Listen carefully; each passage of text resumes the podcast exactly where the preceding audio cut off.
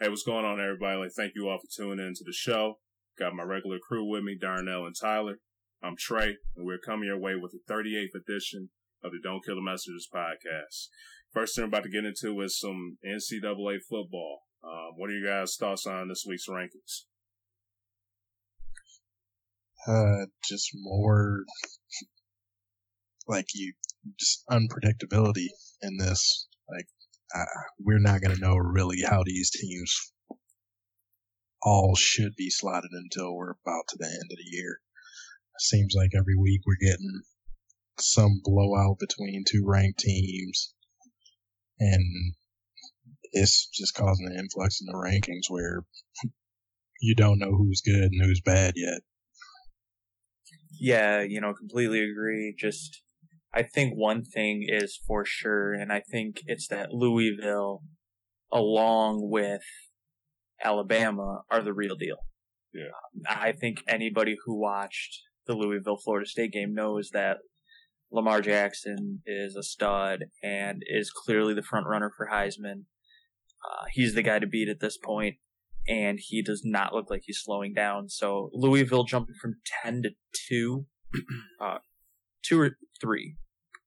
Uh, three in the uh, AP, Three. four in the coaches. Okay, yeah, Yeah. three, three in the AP. Um, I, so them jumping from ten to three, I think, is more than deserving. When you beat a top three opponent as bad as they did, you you deserve to slide in, uh, especially from being at number ten. Uh, but other than that, it's still the the rankings as a whole still playing themselves out. Still a lot of good games still to be played. Uh, a few teams kind of already out of it. We're looking at Oklahoma most likely out of it. Um, a team like Ole Miss most likely out of it. Uh, Just just some teams that already have think need that most likely qualifier. y- what? I said I don't even think you need to say most likely. Yeah, I mean, last year no team with two loss got into the playoff. Uh, I don't see a two loss team getting in this year unless some teams fall apart. Yeah. So And there Yeah. a lot of teams falling apart too. Yeah. Yeah, I mean, especially when you have, uh, well, L- Louisville and Houston still play each other this year. That's going to be a pretty, pretty big time matchup. But I think, Uh, I can't wait for that. I, That's I, I gonna think that's going to be a good game. Yeah. Both both teams have the ability for an explosive offense, so it'll be interesting to see what happens there. That that'll kind of be a great late later in the season matchup that kind of plays a a big part in the playoff picture. Um, but in in terms of the rankings as a whole, I think they're fair. I think Michigan State had a nice jump from beating Notre Dame last week. Uh, I think they deserve that. No, Notre Dame being another team that's definitely out of it, considering they don't have a conference championship or anything. So I think as a whole, the the rankings are good. Yeah. Well, just uh, I ask you guys a question in a second, but uh, you know, Ty, you brought up Ole Miss. Uh, for me, you know, if there was any team in the NCAA that could hit a restart button, I think it would be them. Um, Ole Miss has had moments, you know, in their games where if you were to look at them, uh, you could argue just based on some of their moments that they're the best top college team in football. Uh, when Chad Kelly and those guys on the roll and that defense, uh, steps up, that team looked like they were just unbeatable. But for some reason, you know, they'll have like a nice 15, 20 minutes going and then they'll just break down and collapse. Had a great lead on, um, Florida State first game of the season. Uh, thought the game was over around halftime and then they just choked it away. Looked impressive about when playing against Alabama, um, last week.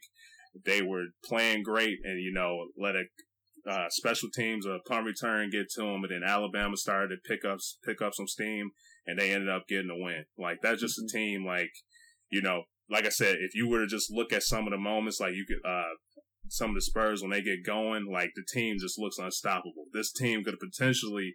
We're talking about Alabama being at number one, but this team, if they would have just stayed focused a little bit more, we could have possibly been talking about them being number one in football this week. They definitely had their opportunities, but they just for some reason, I don't know why, but they just gave the uh, leads away in two big games for them this year. So, you know, like I said, if they could have hit a restart button, they definitely uh, would do it mm-hmm. because man, some of the losses that they had just so far, we're coming into the fourth week of the season is just absolutely tough for them, man, because they they could have done something really special this year, but they just gave the games away. Mm-hmm. Yeah, I think some of that comes down to I, I don't think the coaching staff has a team mentally prepared as they should be coming yeah. into games. Uh, they play loose. They have a intense style of play, which works for them to get out the big leads, but they don't close. And you know that's that's a big part of the game. You got to close teams out. I mean, just because you just because you show you can get a twenty plus point lead on somebody.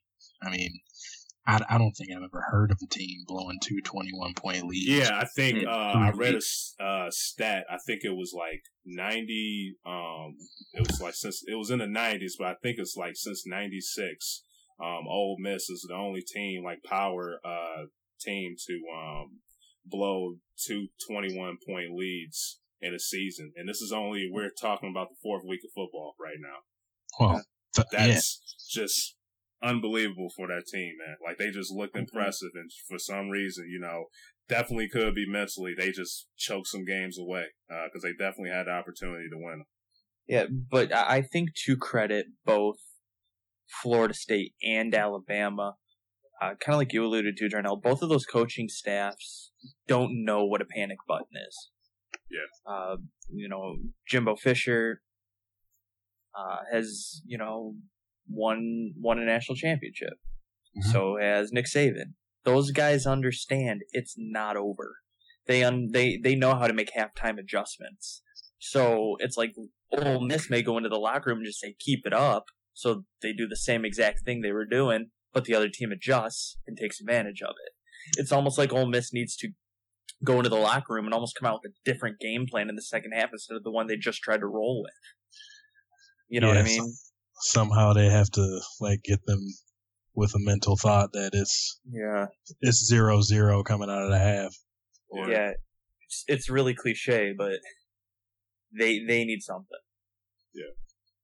Now, just uh, Tyler, you brought it up. Um, you know, like Alabama and Louisville, uh, so far this year, they've been looking like the top teams um, mm. in the country.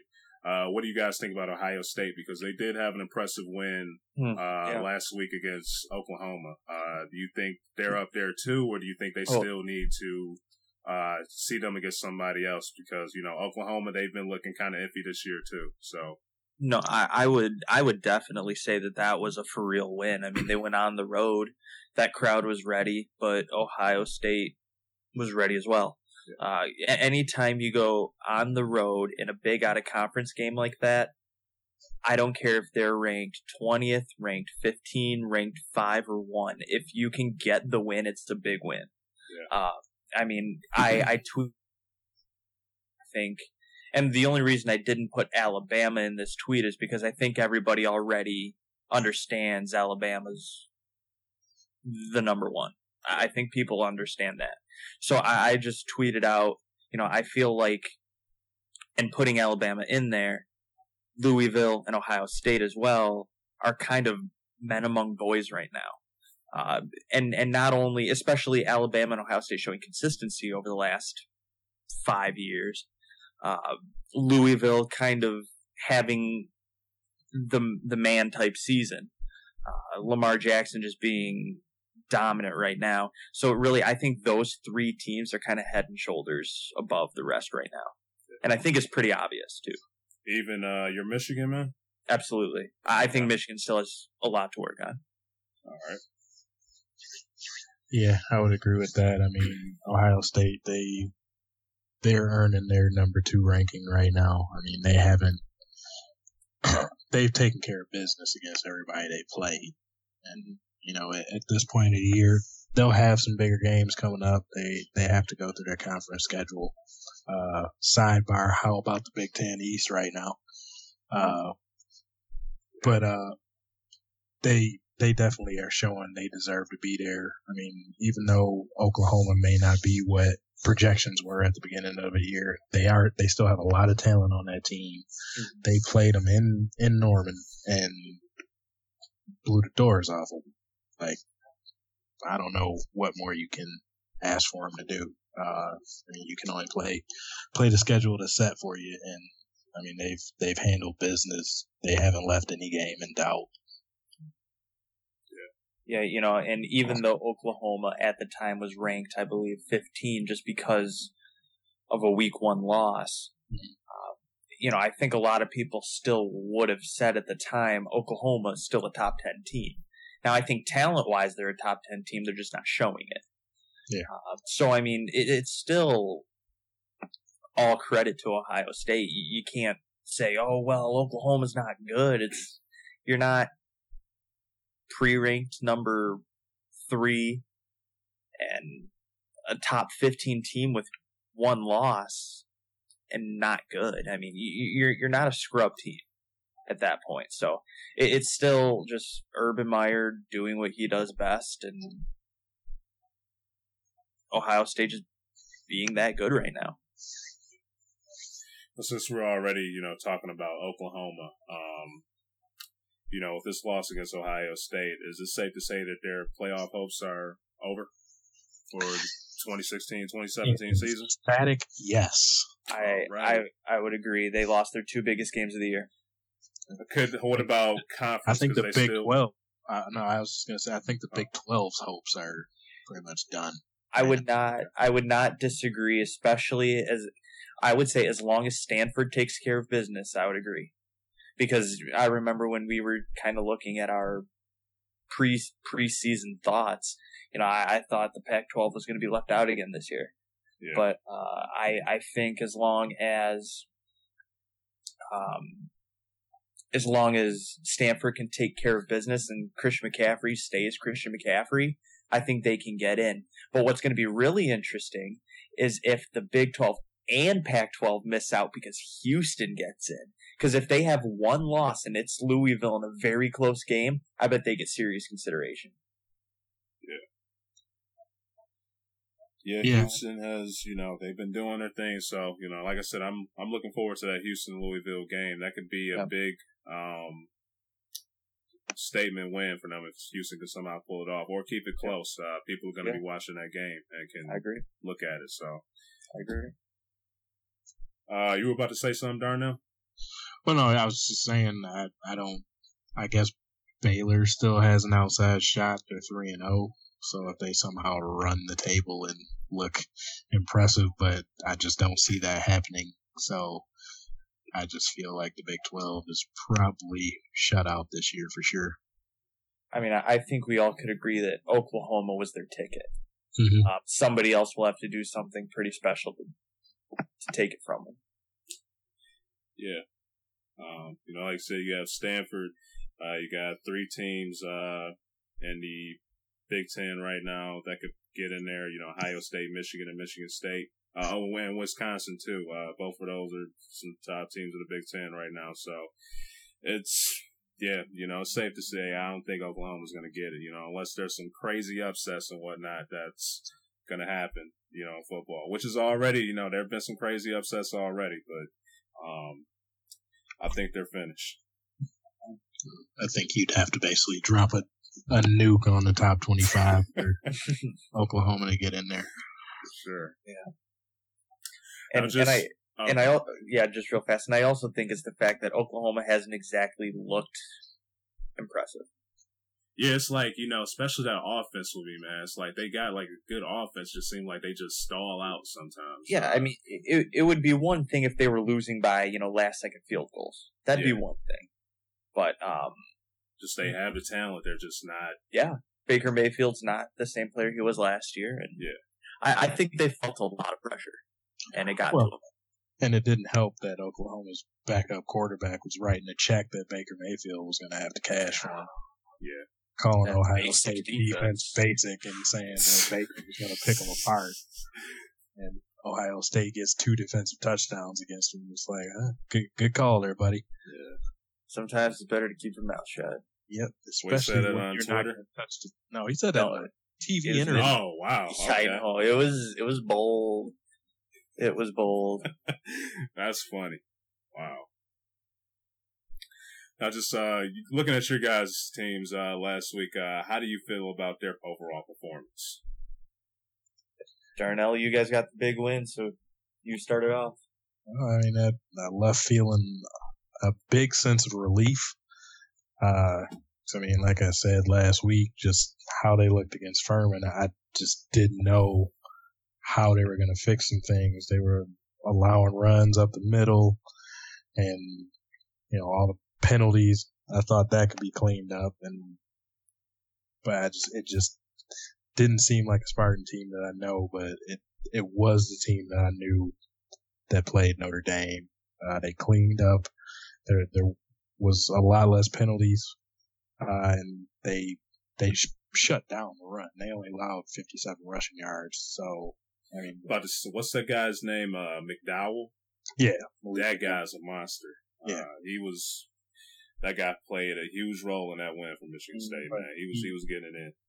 he and the linebackers made life hell for DeShone Kizer. I mean, he ended up with good numbers, throwing for 344 and two TDs, but you know, a lot of that was uh, from State letting off the gas midway through the third quarter and uh, allowing them to creep back in it. Yeah. But I mean, overall, just good game.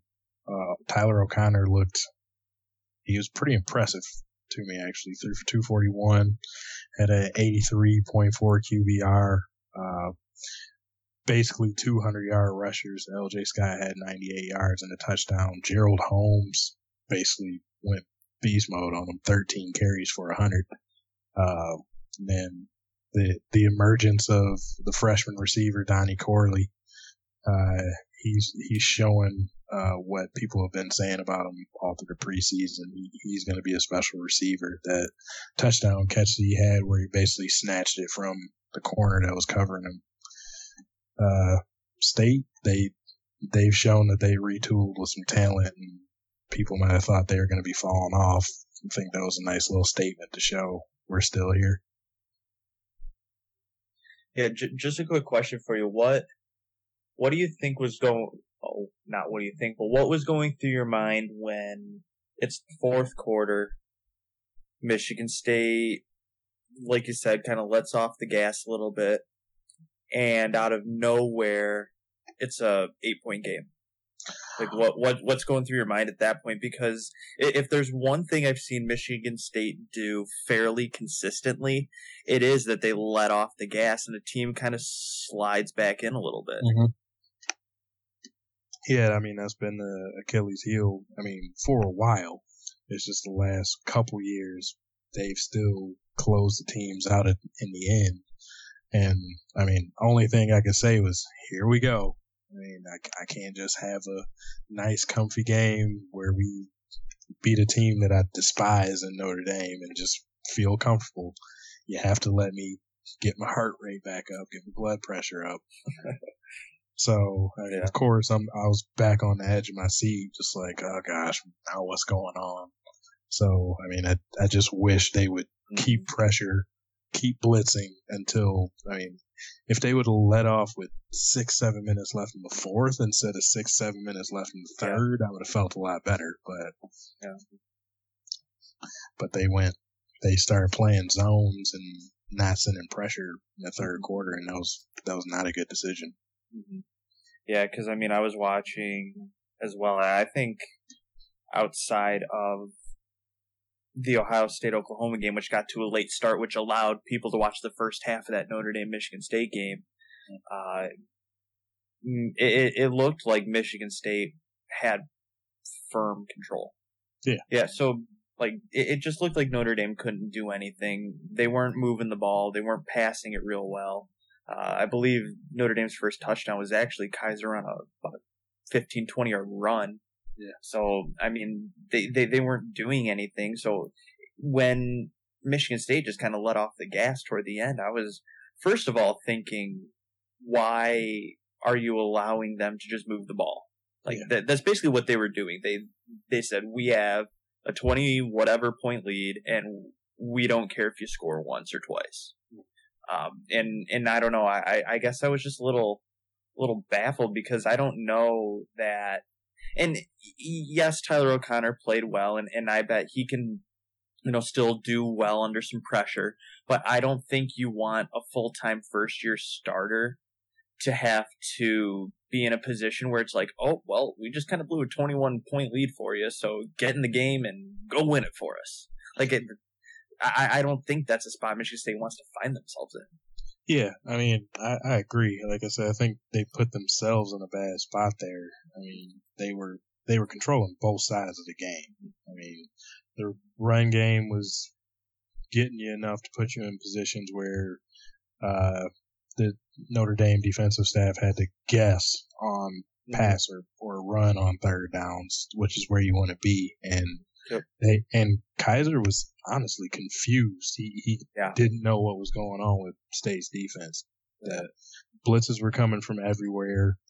Linebackers were making interceptions. Like Yeah.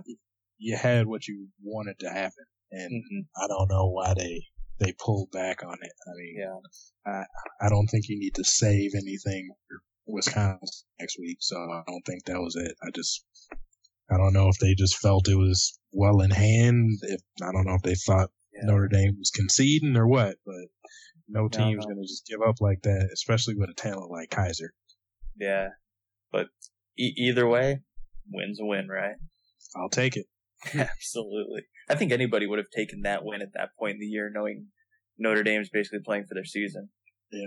So that's a, it's a good win nonetheless. Uh, I All guess right, what in about that Michigan tie? Yeah, I was sending you well, those texts. I I was less than pleased. Uh, I'll I'll be honest, less than pleased. Colorado had a huge first quarter, it's twenty one points. A couple really long passing plays. Like their their starting quarterback, Liufau, uh, got injured in the third quarter, I believe, and still threw for two forty six and three touchdowns. Yeah. Um, I mean, Wilton Speight didn't even throw for 246 yards in four quarters. So I mean, they they were they were chewing us up deep. Now, um, I don't know if you want to put a disclaimer on it or not, but Jourdan Lewis, our lockdown corner, still hasn't played a game yet. He's hoping to play this weekend against Penn State. So it will it'll be nice to get him back, um, get some leadership out there, and you know get get an All American back. So once the first quarter ended, things started to settle down for Michigan, and especially for the defense. They only let up seven points for the rest of the game. Uh, they ended up basically knocking Liufau out of the game. He hurt his he hurt his foot or his ankle on uh, on a tackle, and he tried to come back in and play, and he actually ran a play, basically limping around on the field, and it was really hard to watch. He shouldn't have been in for that moment. I don't know who put him back in, but he he could have seriously done some damage to himself.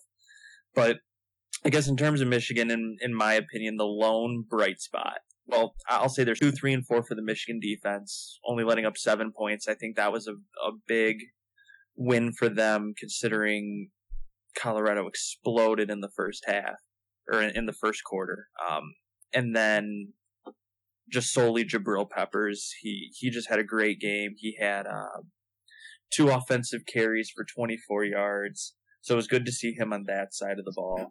Um, he had uh, a punt, Punt return, return. for a touchdown. Yeah, uh, 54 yard punt return touchdown. That's that's something they that Michigan really needs out of him. He has to be productive in the special teams to help out the offense. Uh, you know, it's kind of hard to say he kind of has to do it all, but he's kind of a do it all kind of guy anyway. So the fact that he can contri- contribute both defensively and uh, in the special teams really uh, really helps. Um, I believe he also had uh, three or four tackles for loss and some like six or seven tackles by himself. He he just had a big game. I think this game kind of is going to settle him in for the season. Uh, this was his biggest game of the year so far, and I think he's now found his groove, found his rhythm, and is going to be, you know, not saying he's going to return a punt for a touchdown every week and he's not going to make seven tackles every week, but I think he's going to find himself in the middle of some big plays more than not mo- moving forward. So in terms of Michigan, what I what I think they need to work on next week's the long ball. I wouldn't be surprised if Penn State tries to beat them a couple times with it. They're going to have to be ready. Um, secondly, they still they still kind of need to get their run game going. They they still struggle in that area. They as a team they ran for 168 yards last week. That's pretty poor. So they that offense. I don't know if it's the offensive line not giving them good enough holes because it seems like if there's a hole, the back doesn't find it. But when there isn't a hole, the running back kind of makes something out of nothing, and it, it just seems like the the running backs and the line just aren't gelling just yet. So that that needs to get back together, and then it's going to be interesting to see how Wilton Speight uh, comes back from a less less than good performance. He he was 16 for 30 last week for 229 and one touchdown, no interceptions. As as much as I want to say that he needs to do a lot better than that moving forward, the fact he didn't turn the ball over in a poor performance is still pretty key. Being able to control the ball, even when you're not at your best, is very crucial. Uh, and I think anybody would agree with that. Uh, just being able to protect the ball, win possession battles, just basically have the ball in your command, whether or not you're at your best, will still put you in the best position to win the game. Uh, but ultimately, um, kind of like I said a minute ago, win's a win. Uh, they're three and zero, oh. still number four in the AP, and uh, ready for the Big Ten opener. Yeah, that one was a interesting game to see. Uh, I mean, definitely think it brought out some stuff that Michigan's going to have to work on for themselves. Because uh, they, the defense stepped up. Peppers alone stepped up a lot, but they also got helped with some terrible special teams play from well, I Colorado. Agree. They couldn't even I mean, punt the ball. Well, yeah, one of them kicked it into his own lineman. Oh, I know. Uh, yeah, bad. Yeah, so I mean, I mean, you, you, the ball bounces your way, you take what you can get. Mm-hmm. You, get that victory how you can, but yeah. it's definitely some some stuff Michigan's going to have to try to clear up. They tried to be creative to get yeah. some yards on the ground. You know, like Chesson got three carries, Peppers got two. Uh, but I mean, between their main two backs, De'Veon Smith and Ty Isaac, I mean, outside of a a long 42 yard run for De'Veon Smith, they Nothing. they would have been pretty much yeah just negated. Yeah. So with some and, of the teams they're going to be coming up against, like Ohio State, Michigan State, do do you guys play Wisconsin this year too? I believe we do. Yeah, I think they play them next week. Uh, okay, so yeah, right, let me check real quick. Well, and, and I would I would even say Iowa. Well, yeah, I mean, you just know, some Wisconsin traditionally have yeah. some yeah some tough front sevens that's going to put a lot, like we were saying. Yep, next week uh, they got Michigan. Yep, Wisconsin, Michigan. So. Yeah, so that that puts a lot on a like once again a first year starter to have to try to put a team on his back, and you know you, you like to have a decent running game to push it, push some blitzers up back. Yeah, and you know Michigan hasn't had really a good running game since Mike Hart. They they just haven't, and I think some of it had. I think a lot. Well, you could argue they had a good running game with Denard Robinson. Yeah. But I, am talking solely just a running back up the middle. They haven't had they, they haven't had play. No, yeah. And, and and really, and I think that's basically Lloyd Carr and the offense he implemented, where you had these other guys coming in trying to run these spreads and these just kind of offenses that were kind of short lived in college football. Um, so, you know, when you want the lighter, thinner, faster guy, you know, get your team up to the line and go. Uh, you, you're you're not building your team for a fight. You know, you're you're just trying to run and outrun everybody else. So I mean, I I just don't think Michigan's really found it yet with the run game. I mean, even if you if you look at uh, Harbaugh's time at Stanford, it was around what Andrew Luck can do for you. It yeah. wasn't around, all right, let's get a really good, big, burly running back. And I don't know. I just don't, I just don't think that's how Harbaugh wants the team to be. I think he'd rather it be relied on the shoulders of a quarterback than the legs of a running back. But to each their own, I guess. Everybody has something that works. So, um, I guess we'll see what they do to try and fix it this weekend against Penn State. All right, this guy's been um, headlining the NCAA a lot with his play this year. Uh, just what are your guys' thoughts on the formula, Lamar Jackson? He's ridiculous. Got that. Yeah, I mean, Go ahead. yeah. Did you guys see that picture I sent you? I believe it yeah, was a day the or uh, his ago. numbers. Yeah, in terms of the Heisman watch, if you look at Lamar Jackson's numbers compared to everybody else, he's blowing them out of the water. He has 18 total touchdowns, 913 passing yards, and 464 receiving yards through three weeks. Yeah. That's unbelievable. Like the they have him ranked number one, and number two is Christian McCaffrey. Um, four total touchdowns, 106 receiving yards, and 298 rushing yards. And third is JT Barrett, 13 total touchdowns, 650 yards, and 159 rushing yards. Granted, I would flip JT Barrett and Christian McCaffrey. So even if you just compare the two quarter, the top two quarterbacks on this list, Lamar Jackson has almost 300 more passing yards and over 300 more rushing yards. Yeah. I, I- think that says enough about what he's doing And The kid had five touchdowns last week. Against the number two team. Yeah. Just mean, pick them apart. Who, do, who does that? Yeah. Threw for 216, ran for 146. I mean, kid is amazing right now, and he's he's a he's a good thrower of the football. Like it's not it's not one of those situations where you're so scared of him running that basically some little short pass is always open where they can scamper for some yards. He can actually scan the field and and fling it. Yeah. Uh, so I mean, this is like this is a good quarterback that can also kill you with his legs. It's not a quarterback whose legs opens up the field for him to throw it. Like this is this is some kind of talent. And, and r- r- real quick before you go, Trey, I need to take back an earlier statement. I said I, I said he needs to play well against Houston there. In two weeks, they play Clemson. That's going to be another big game. That's at Clemson. That's going to be a huge game. Yeah. That place is going to be loud. That place is going to be rocking. It's an eight o'clock game. Uh, that's going to really that Clemson game is going to tell if Florida State was for real or not. If if that Florida State game was Lamar Jackson or if that was just a once in a lifetime performance. Clemson will be able to show that for us, and then later in the season, as long as Houston is still unblemished, that that's his time to really have a Heisman moment.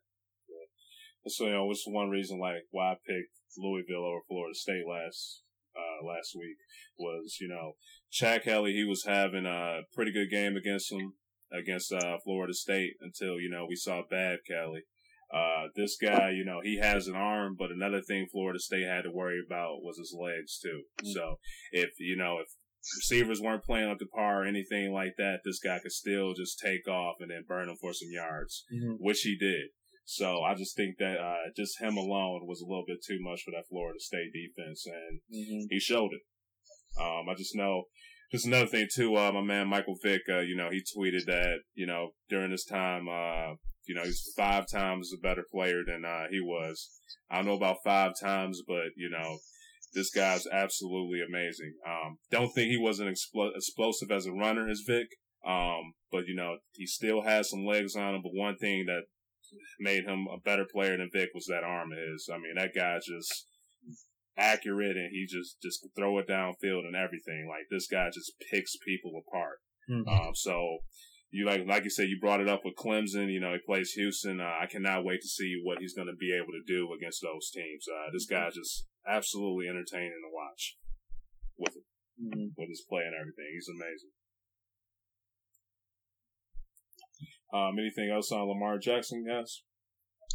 Just hopefully he keeps it up. This could be a special season. Yeah. Yeah. Uh, what year is he? Uh, I believe he's a sophomore. No, I believe he's a junior. okay.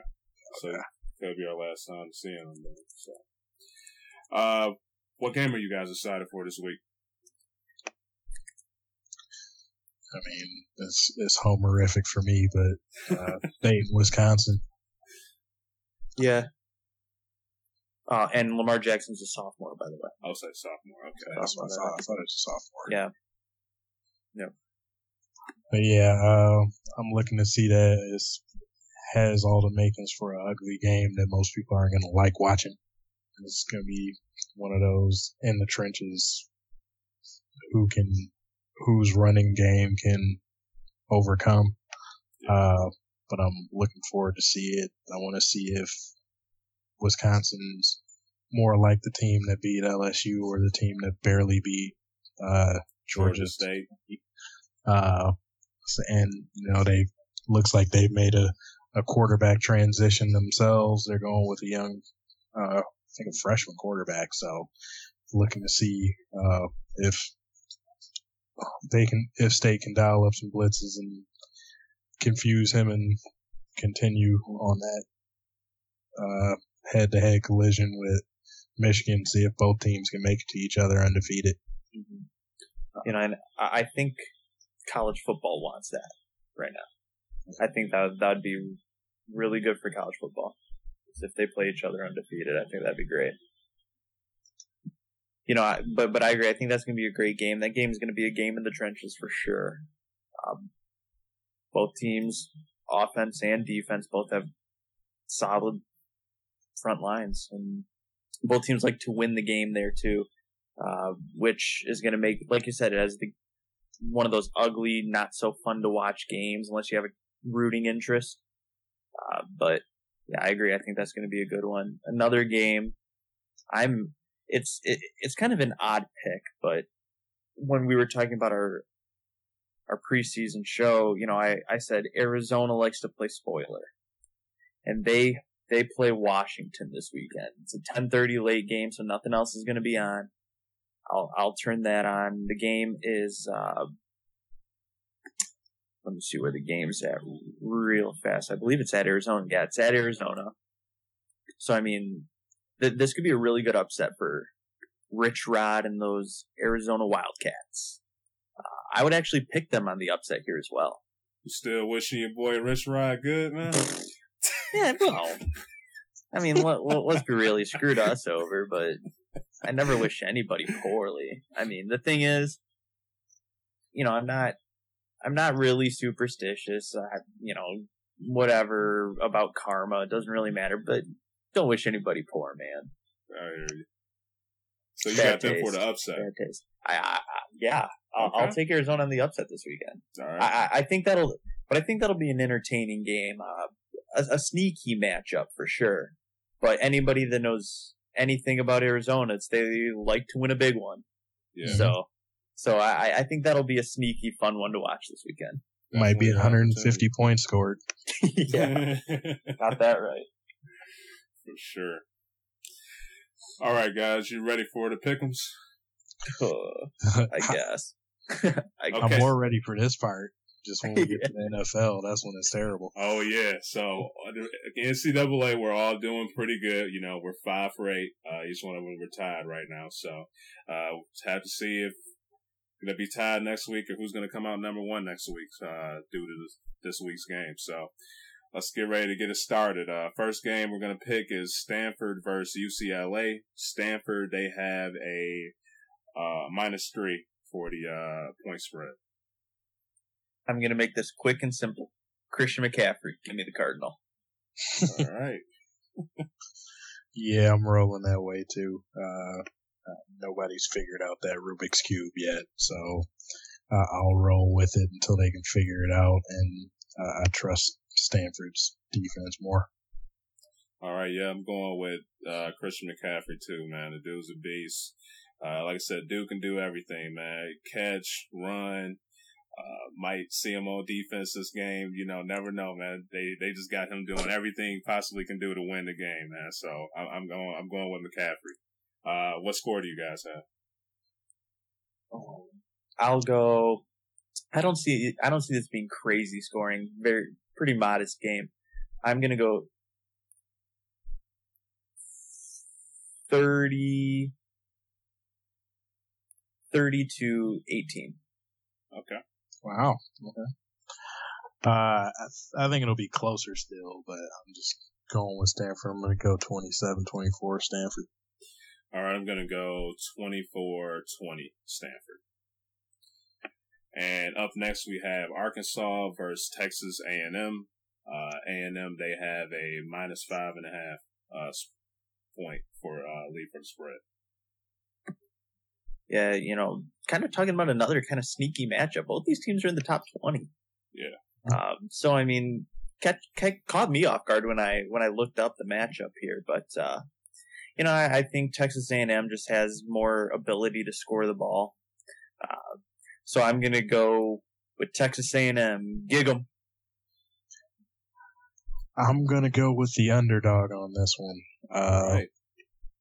Trevor Knight, he, he's been decent this year, uh, former Oklahoma quarterback, but Arkansas, they, they can play them some defense out there. Bielema does have a, a good decent defensive scheme that causes some trouble. So I'm thinking this might be that first upset where it rears its head and, uh, Arkansas sneaks out with a 28-24 win. Okay. Uh, I have A and M on this one. I think they just have a little bit more talent, uh, b- better players um overall than Arkansas. Uh, you know, but then again, you know, this could be a good chance for Arkansas to show themselves. Uh, you know, with the QB and everything. So, uh, I'm still going to go with Texas A and M though. I got them winning 27 to 20. Uh, for Texas A and M. Yeah, since I forgot to give a score, uh, A&M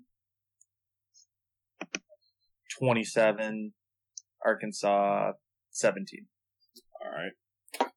Um, then we have Florida versus Tennessee. Uh, Tennessee has a minus six and a half point uh, lead for spread. Can can the Vols finally beat Florida? They lost to them twelve straight times.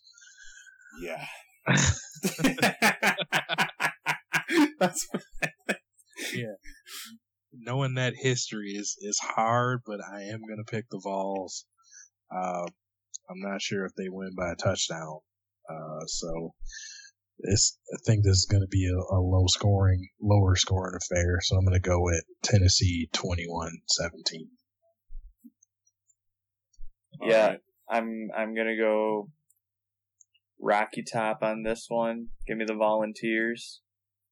Um, the the the score I think is the hard the hard part here. If you because you, you don't really know what you're gonna get. You kind of have the two half Tennessee team. I mean, like they they looked very average in the first half against Virginia Tech. Then in the second half, they kind of got it together and scored some points. Mm-hmm. So I'll go a little higher than than what you were you were thinking, Darnell. Uh, I will go 30, 31, 24. All right. Yeah, I think Tennessee is going to end up uh, breaking this horrible streak um, they have against Florida. I do think this is going to be an ugly game, though. I expect some turnovers, just bad plays um, overall. But uh, I do believe Tennessee is going to get the win on this one, so I'm going to go Tennessee uh, 20 to 14. And side note, I hope Tennessee can do it, especially since Florida's starting quarterback is probably going to be out. So, yeah.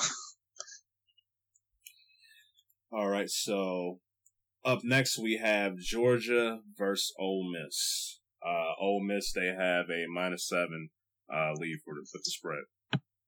Yeah, I rolled with Georgia once and it worked out well. I'm gonna roll with them again, taking the Bulldogs. Ooh, let's go. I they're gonna have to score some points though. Ole Miss like score some points, so I'm gonna go 35-31, Georgia. All right. Uh, I, I'll, I'll be terrified if Ole Miss jumps out to a big lead early. but I'm gonna go with the Rebels. Uh, believe they're at home. Uh, so. Um, let me just check to make sure. Uh, yeah, they're at home. Yep. Okay. So, thinking the comfortable confines, uh, Chad Kelly will be. I mean, I thought he played well last week overall. I don't put I don't put the loss to Alabama on him. Uh, I think he will play consistently again against Georgia. They're not quite there yet. They they're building something, but I still think they're probably a little higher ranked than what their talent actually is. So I'm going to go with Ole Miss to win this one 34 to 28. Alrighty. Um, first of all, I got to apologize on man Kirby Smart. I'm going to go with Ole Miss. I do like him. I do like what he's doing with Georgia. It's just hard for me to honestly see Ole Miss going one and three uh, just four weeks into the season. You know, like I said, I believe, you know, if you were to look at this team with some of the spurs that they had, you could argue that, you know, they're the top team in uh, college football. They just been choking games away. Uh, I think Chad Kelly and them guys are going to come out there and just, uh, play pretty good, uh, against this Georgia team. Like I said, Georgia, they've been getting wins, but they've been having, uh, some close games this year. Um, so, like I said, I like what Kirby Smart's doing. I just, you know, think that they still need to build and, uh, just get better. Uh, so I'm going to go with Mississippi, uh, Ole Miss, uh, 35 to 20 on this one.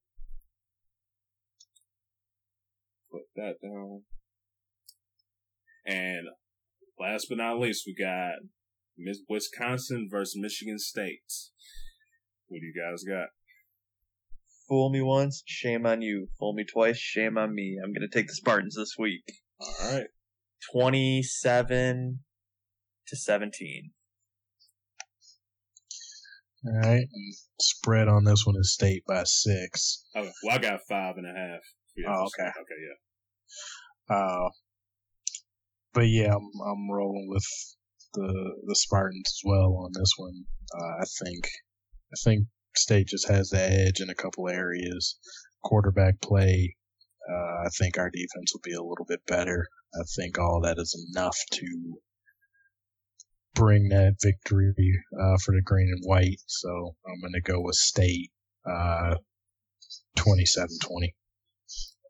All right. I'm gonna go with uh, Wisconsin on this one. Um, Considering uh, in in our uh, weekly emails. MS who? yeah, man, I'm gonna go uh, with Wisconsin on this one. Uh, you know, been a little, you know, iffy this year. You know, who are we gonna get? Denver, Georgia State, or LSU? I think we're gonna get the LSU, Wisconsin. Uh, the key thing that kind of set me off with Michigan State, um, you know, like I said, even though Wisconsin didn't play well last uh, week, you know, having like a six point lead uh, win against uh, Georgia State. Uh, kind of nervous about Michigan State, how they started to unravel a little bit in that second half. So, uh, but my key thing is I'm going to be looking at McDowell and uh, those linebackers from Michigan State. Um, those guys, uh, based on their play, Uh, they're going to uh, really have a huge effect on a Michigan State can win this. So if those guys can play good, uh, I definitely see Michigan State win this, but I think Wisconsin's going to get the win over State. Um, just was kind of nervous a little bit about how they how they played in that second half with Notre Dame last week. So, gonna go with Wisconsin. What's your score on this one, Chief? Oh, okay. Yeah, I got Wisconsin. Um, like I said, it's going to be a trench. Uh, game's going to be played in the trench. It's going to be pretty ugly. So I have Wisconsin 24, uh, Michigan State 17. Kind of winning with a touchdown. Okay. Yep. So we'll see, man. This is this is going to be a good game to watch for sure. I'm definitely going to be checking it out. What what time?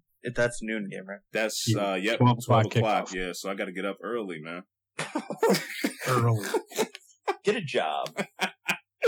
oh man. All right, guys. Um, any other uh, thoughts on you know just college football before we move on to the NFL? It's the best time of the year. Exactly. Uh, you have anything, Darnell? Nope. All right. Um, okay, up next, uh, just start off with our NFL talk. Just how do you guys feel about your overall team's performance uh, last week? Talk about them Lions, huh? Oh man, oh, I hate talking about the Lions after a week like this because it makes me shake my head and just say these are the same old Lions finding a way to lose. I mean, granted, they didn't play well. Uh, they only scored what sixteen points. Let me double check that. Uh, here I'll check. This yeah, they, no, they scored 15 points. Yeah, I was gonna say I think yeah. didn't see score. So I mean, you're you're looking at a team that basically lit up. Granted, a depleted Colts defense, but still, Stafford looked really good. Uh, week one, the run game looked good. Week one, week two, not so much. So the biggest takeaway for me was Detroit hurt themselves with penalties. I think they had more penalty yards than rushing yards. Uh, it's never a good day when that happens. So I, I, you could say this is where they lost it, but there was a possession where they scored two touchdowns, but they were both called back due to a penalty. Um, you, you, you can't do that and expect to win. You, you can't hurt yourself. Uh, and and I would say Detroit hurt or Detroit beat themselves this week as opposed to Tennessee coming in and winning the game. Now, granted, they did what they needed to do and outscored Detroit, but I think Detroit still could have very easily won that game. Uh, they just need to clean up the penalties, clean up the penalties, and just continue to be efficient on offense. If you can do that, you'll you'll win more games than not. So, uh, was a little disappointed in them this week, but I also understand that really, if you want a realistic shot at the playoffs, you need at least nine wins. Uh, ten's a little more comfortable, uh, but uh, they could still easily do that moving forward. So I'm not too upset by the loss, but this is one we could have had and could have been two and zero. Oh. So a lot of season left. Uh, probably the biggest takeaway from this game was the fact that Ameer Abdullah got placed on IR. Uh, so he's done for this, done for the season most likely. Um, he, I believe they put him on that that new short term IR where he has to be out at least eight weeks. So there's a chance, but I'll be honest, I don't think those chances are going to be pretty good. So I, I think he'll be done for the year. Uh, had a really good week one, which hurts. Uh, but, uh, now it's Theo Riddick's job, and he's looked pretty solid so far. If uh, he's available in your PPR fantasy football league, I would suggest you pick him up now. So, uh, you know, I, I, have faith in Theo Riddick. He looked really good week one, so he he's shown he can do it. Uh, he just needs to be ready for the full time job now. So, uh, next week the Lions are at Green Bay. Don't know if I like their chances there, but they did sneak a win out there last year for the first time since '93. So let's start a new streak. uh, don't know if I'll pick the Lions though, but uh, yeah, just, it, it, would be a big win if they could pull it off next week. Uh, division foe, uh, a place they rarely win. Uh, just hopefully it's not snowing already. Yeah, I mean that one was a rough one.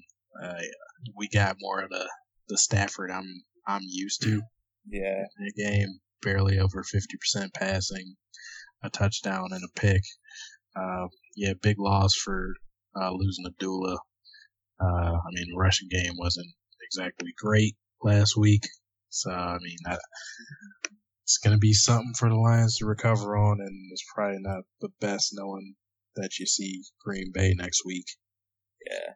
And, and kind of to your point of the Stafford you're used to seeing. Even the touchdown he threw was in the like triple coverage. Yeah.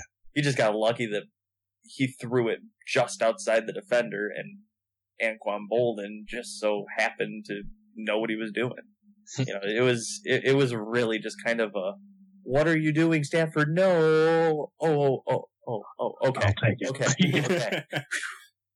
yeah, it was it's like, dude, you're not throwing it to Calvin Johnson anymore. but but yeah. Yeah, as far as my squad, uh, they got a much needed victory. Division um, win. Yep, division win over over the, the Skins or uh, Washington, as as I try to call them. Uh, but yeah, uh, they played decent. I mean, it wasn't anything special because I don't think Washington's very good either.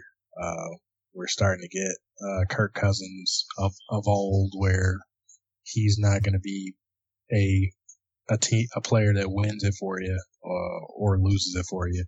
Uh, but uh, our the youngsters on the Cowboys team they seem to be picking it up. Dak Prescott played pretty well, threw for 292, uh, no touchdowns through the air, uh, but he's found some connections with a couple of the receivers. Uh, him and Dez connected seven times for 102 yards.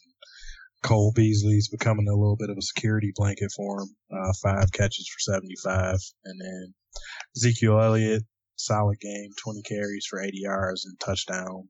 Uh, caught a couple passes, but nothing for any real yardage. But overall, good game. Uh, I'm glad to take the win, and hopefully they can keep it going next week.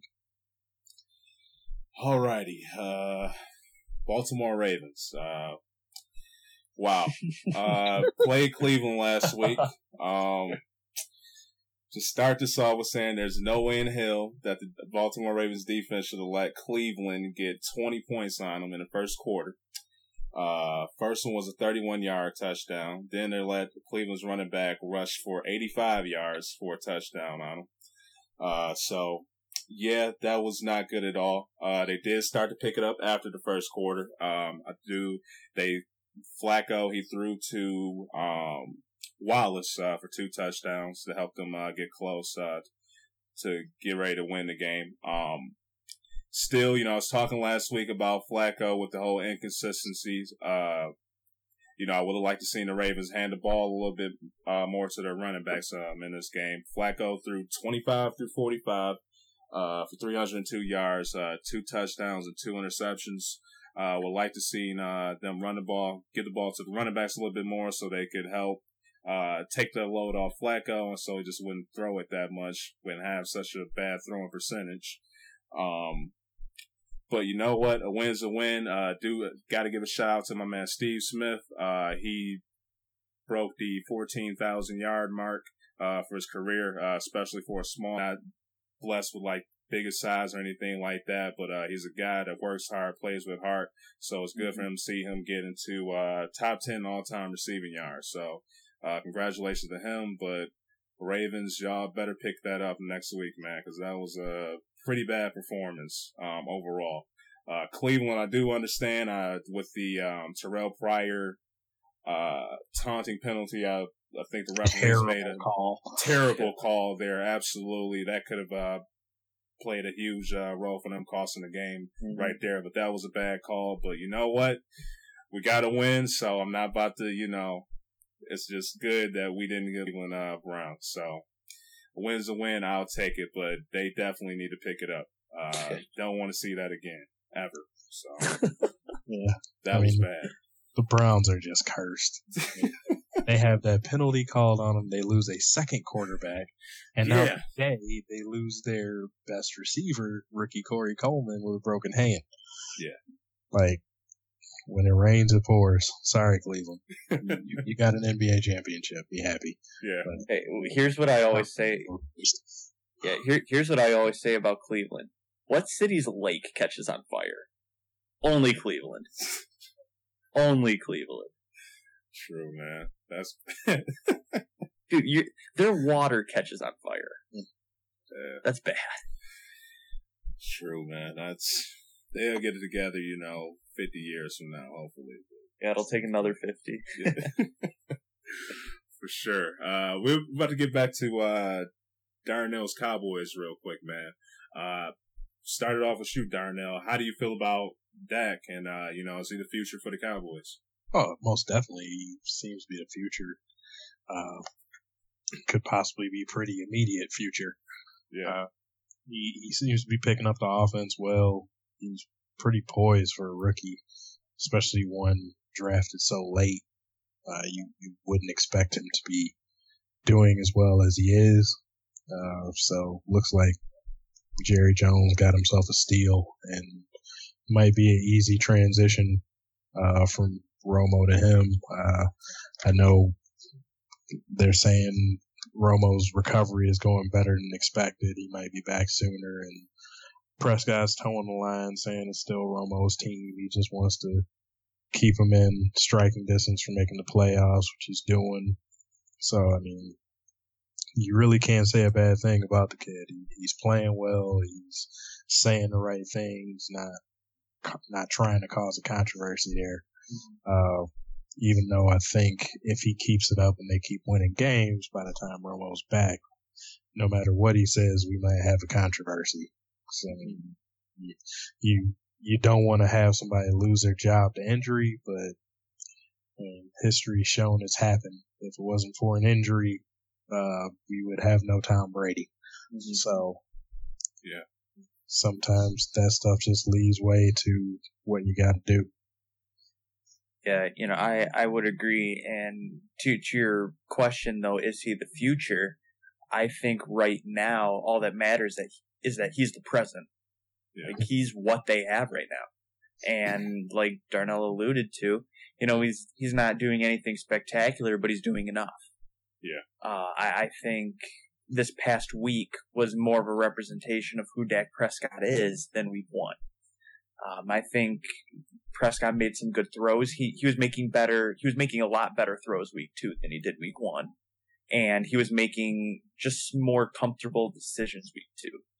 Uh, it was kind of like that first week was just a get him going week, get him used to it. It's the NFL. It's a different game, uh, but I think week two was just simply a better representation of who he is. So I, I think in terms of your question, you know, is he the future? Yeah, why not? I mean, why would you want to trade for somebody that's getting the experience now that you're already investing in? Yeah. Um, I, I think Prescott has the arm for the NFL. I think he has the legs for the NFL. He, I think he could potentially be a poor man's Cam Newton. Won't put up the numbers, but can do a lot of a lot of similar things. Um, same big body, can take a hit. Hopefully, he doesn't take too many headshots like Cam has. But yeah, um, you know, I, I I think just being a if he can be a poor man's Cam Newton for his career, he'll do fairly well for himself. All right, just uh, Darnell, uh, just with you, since you know Cowboys are your team, uh, what rookie are you more impressed with uh, so far, Dak or uh, Elliott? I mean, I don't know how it can be Prescott. He's lower draft pick and thrust into a spot where it wasn't expected of him. I mean, Elliott, he was he's a first round pick, and everybody knew he was going to be the starting running back there. So they both played well, but you have to be mm-hmm. more impressed with Prescott because I mean he's a fourth round draft pick and he is playing as well as pretty, most rookies in the NFL right now. Yeah. Yeah, I, I think it just proves the importance of him in those preseason games. Uh, and I know a lot of people kind of frown on the preseason because of all the injuries that we get out of it. But I think Dak Prescott is, you know, the best example of why we have those preseason games. Yeah. Um, now just overall, uh, just how do you guys feel about the current rookie QBs, uh, starting QBs this year, um, this young season? Yeah, you know, I, I think Carson Wentz is kind of leading that. Um, very impressive. Led the Eagles to a 2 0 start. Uh, week one, two touchdowns. Uh, this past week, I think he threw for one. But, uh, you know, I think he, he's made some really good throws. He's smart. Uh, what a lot of people say, you know, he above the shoulders, he's there. Um, you know, anytime a quarterback can have command of the game, have the the football IQ to go out and make the right throw, make the right play, uh, call the right audibles. You know, I think Carson Wentz is he's playing better than I thought he would play for sure. But also to give props to Philly, their defense is playing well too. Uh, week one, they played Cleveland. Uh, I think a lot of people are going to feast on uh, that Cleveland offense this year. Um, but week two, the Bears a little bit more of a high-powered type offense, and they shut them down fairly well.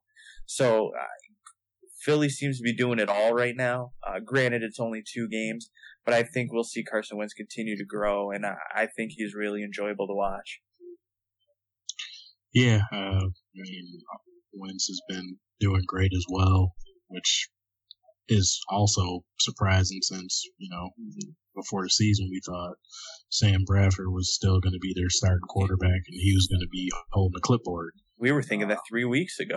Yeah, yeah. So, you know, now he's he stepped up. He's leading the team, and it, it looks like a natural there. Uh, looks like they they got it right, picking their quarterback of the future as well. So, I mean, him and him and Prescott, I think both are impressing and hmm exceeding expectation. All right, guys. Now, what do you think about the Vikings' playoff hopes and the AP injury?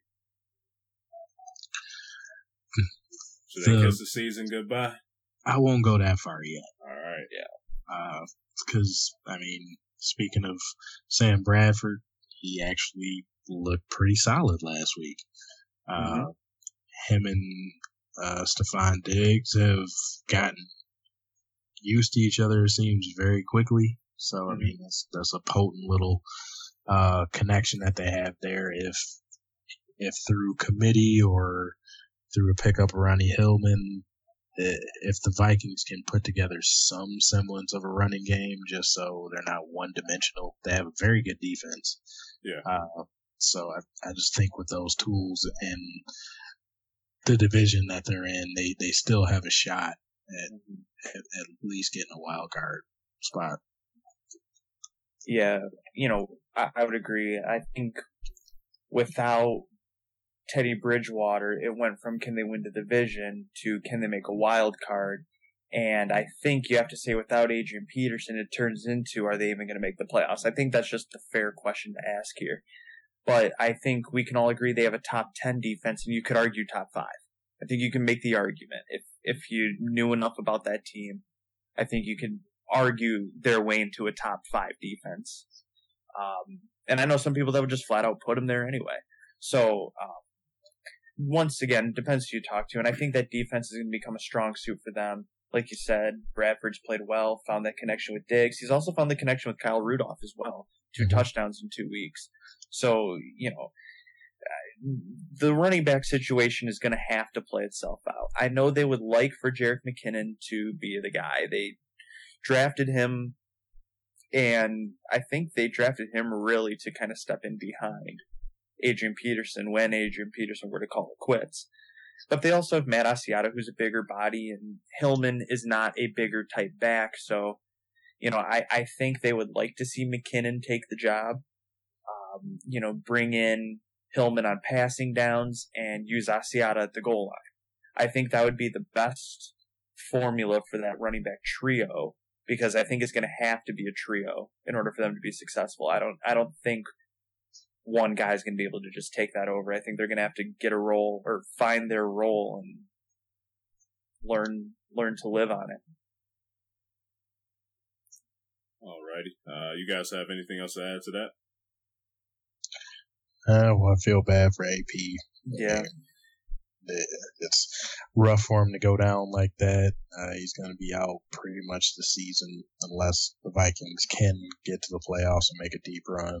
But, uh, like I was talking to you guys before we started recording, I mean, looking at some of his numbers at the end of last season and, uh, game one of this, this season, he's not, he wasn't looking like the same AP already. So kind of wonder if this might be the beginning of the end.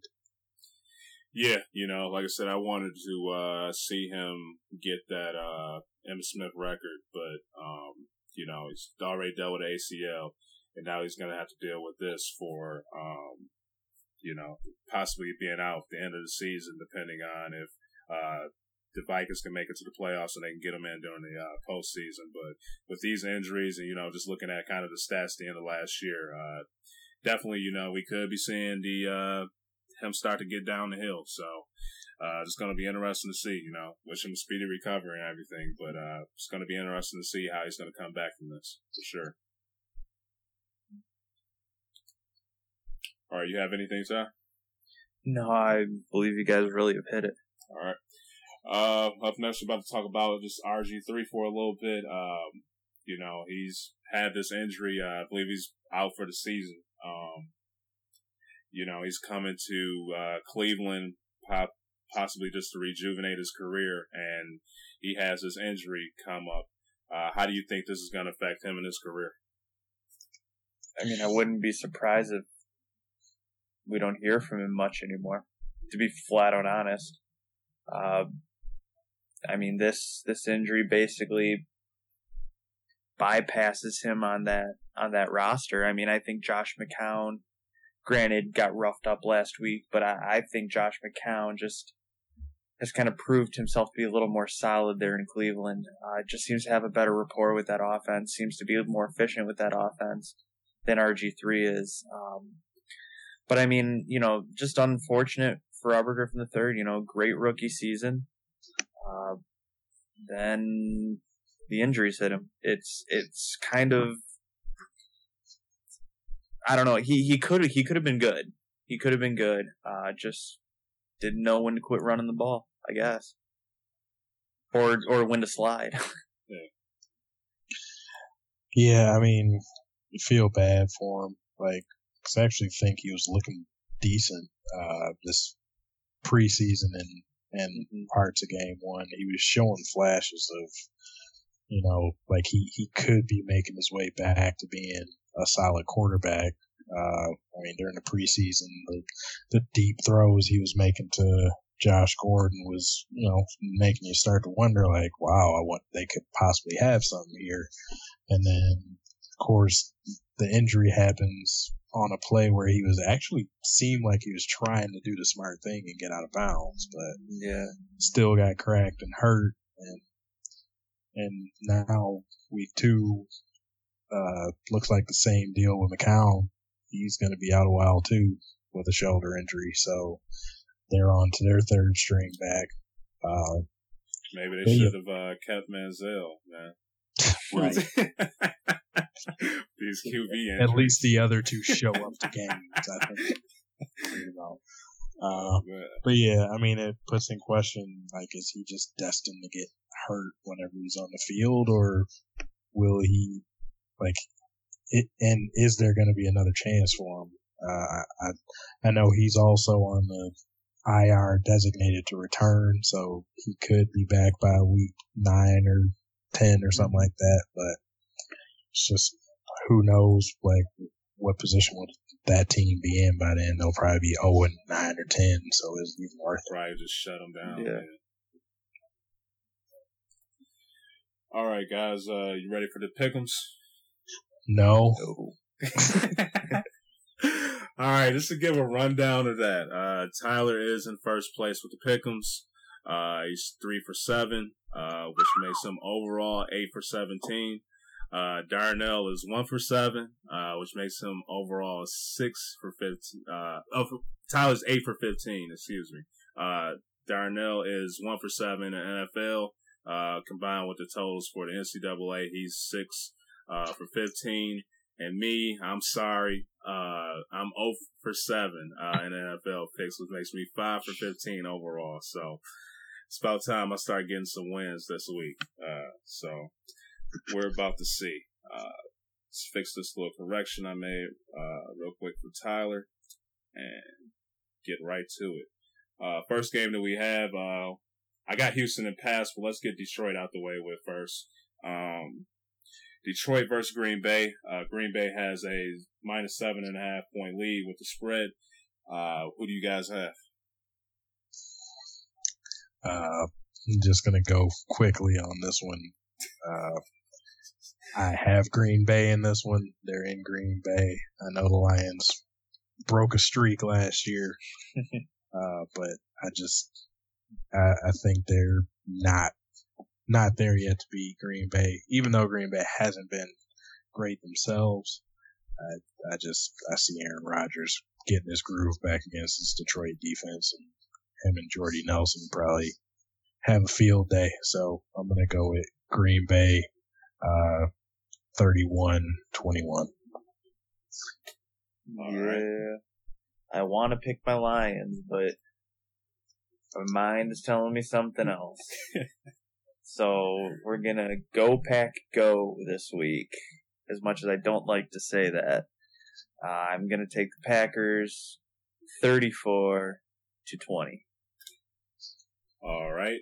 I am going to go with the Green Bay Packers. Uh, I think uh, Rodgers is going to have a good game against Detroit. Um, Detroit is Detroit. I think they're going to be same old Lions. So I'm going to go with Green Bay 31 to 10. I'm still cheering for the Lions, though. All right, man. Just Nothing- so we all, Nothing wrong with that. just so we all know. 15, Ty. Hey, gotta gotta wear the Barry Sanders jersey this weekend. Yeah. He's not going to be on that field. It's a- Maybe if they protected him, he'd still be in the league. Who knows? Yeah. Uh, up next, uh, we have Houston and New England. Um, I don't, uh, I was looking at it, looking it up and there wasn't a spread, uh, for this game so far, uh, that I've seen. Um, so just, yeah, Houston at the Patriots. I have Houston minus one. Oh, minus one. Okay. Yeah, where I'm at, uh, doesn't say it, but okay, uh, guys, make your picks. Oh, Uh, you want it? Yeah, I'll start. I'm, gonna- I, I always feel stupid just trying to use logic when it comes to New England since they seem to just have a plug and play offense that always works. Yeah. But they're starting their third string quarterback. Yeah. and the other team has J.J. Watt and a reasonably good quarterback too. Uh, so I'm gonna have to go with Houston here. I'm probably gonna look stupid coming, but I'm gonna go with Houston to take this one, uh, 24-17.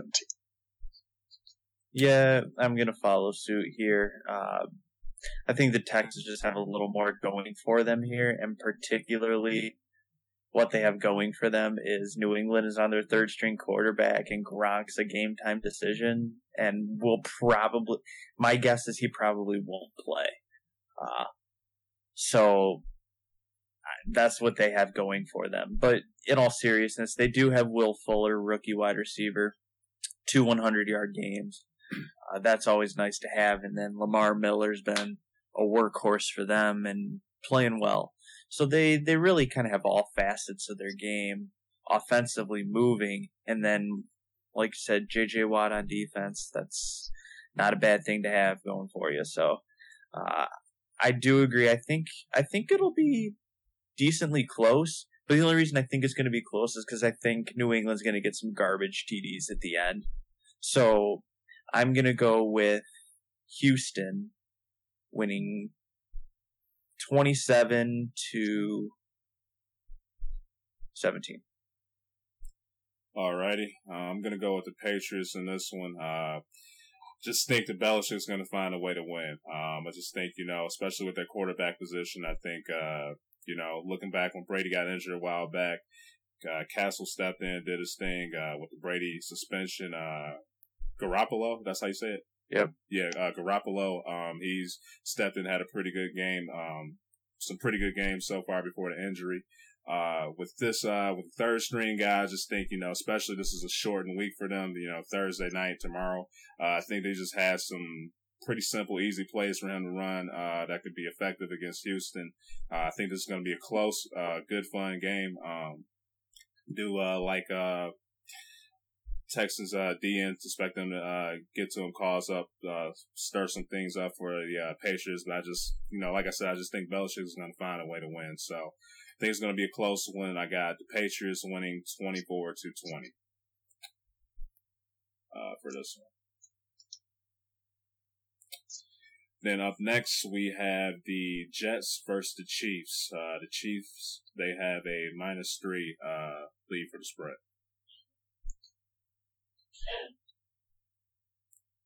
You want to start this one, yeah, yeah, I could start this one. I really like the Jets offense this year. Decker's proven solid. I think he has a touchdown in some like seven or eight straight games. Like that's ridiculous. And he's their number two.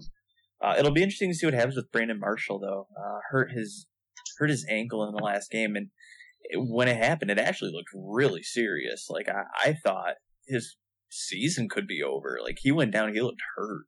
Like he hobbled off and everything. Like it looked, it just looked bad. So I know he's currently marked as questionable. He he re-entered the game last week, so I assume he's going to play again this week.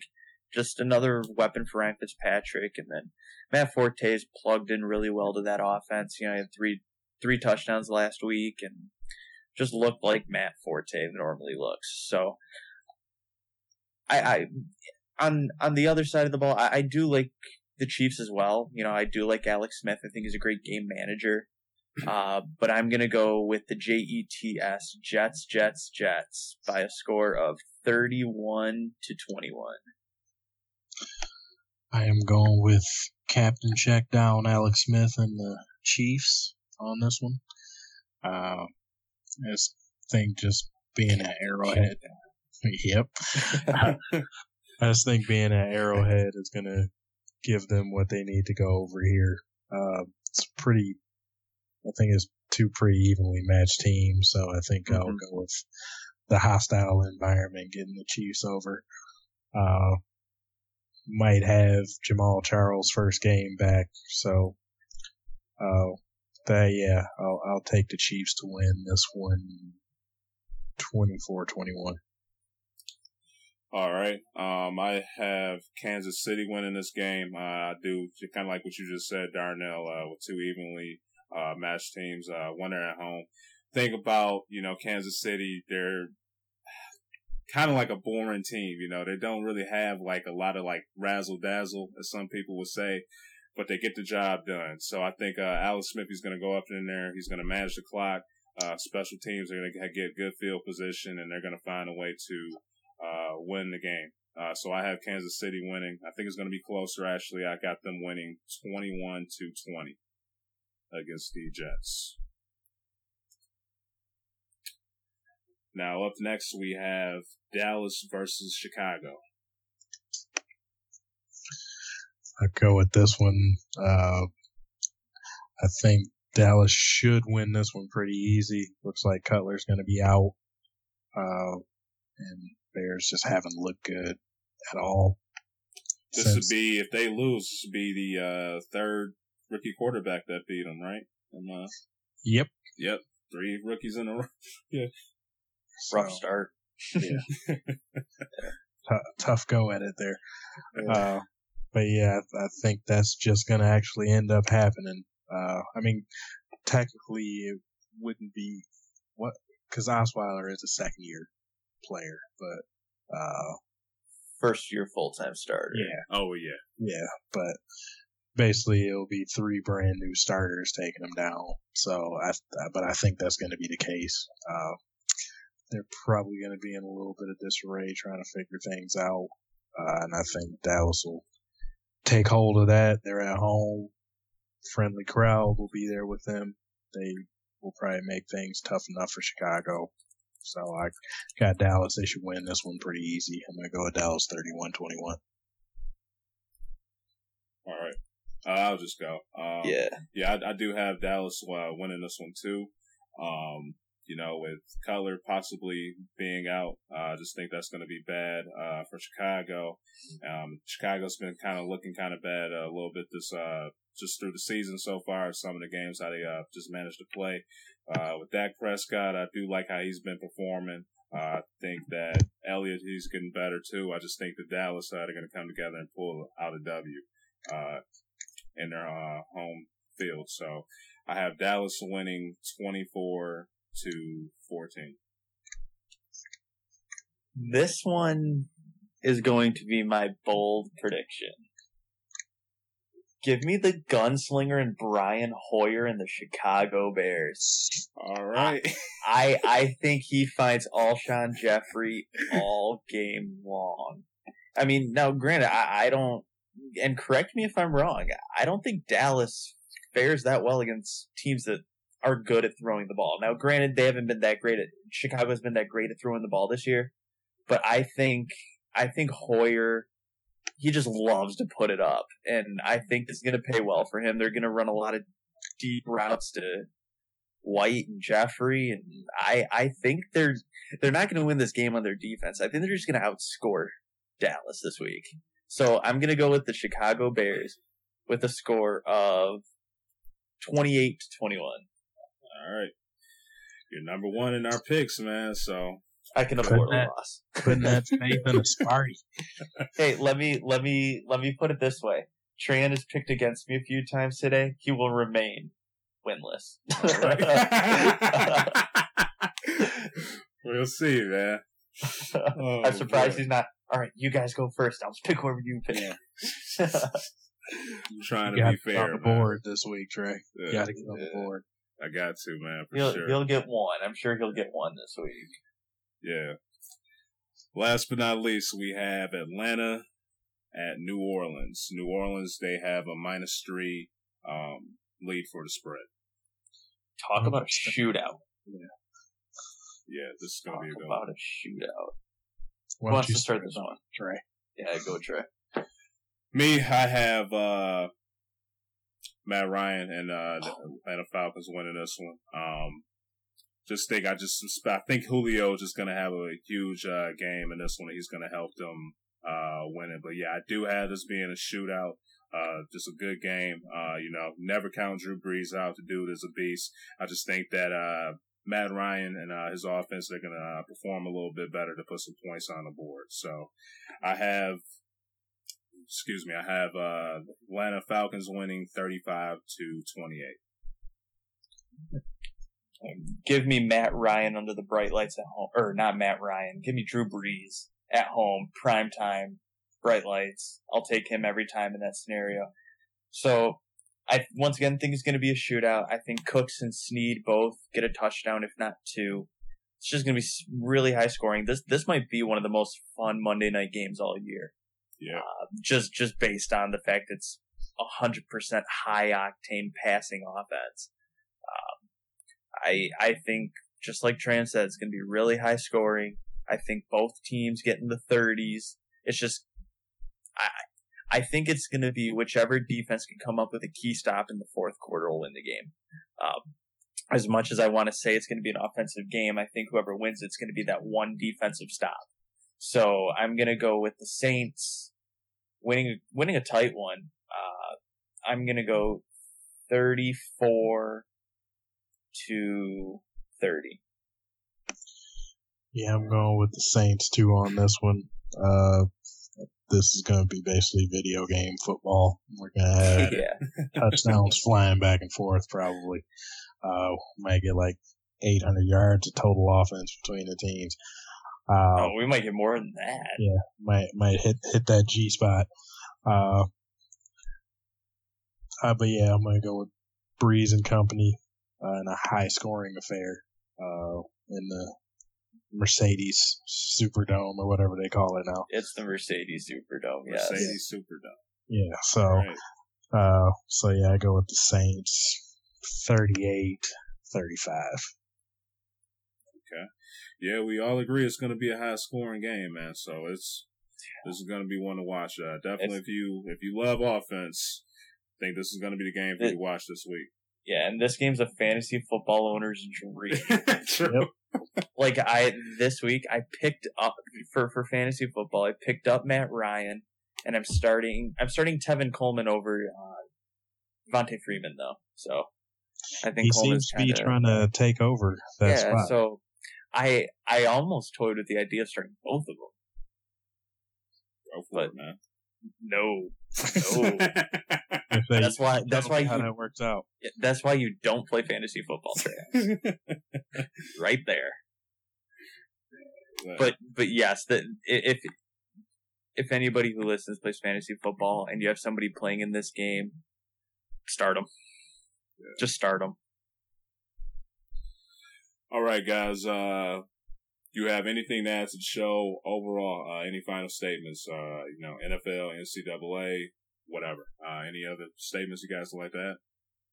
No. I think we about got it. All right. As always, guys, appreciate you all for tuning into the show. Uh, you can check us out on SoundCloud, YouTube, um, Stitcher, iTunes, uh, podcast.com, Google Play. Uh, just hit us up in your search bar. Uh, you should check us out. Uh, we'll be popping up. Um, other than that, yeah, just check us out on Twitter at DKM underscore cast. And that's it. We'll catch y'all next week. Take care. Peace.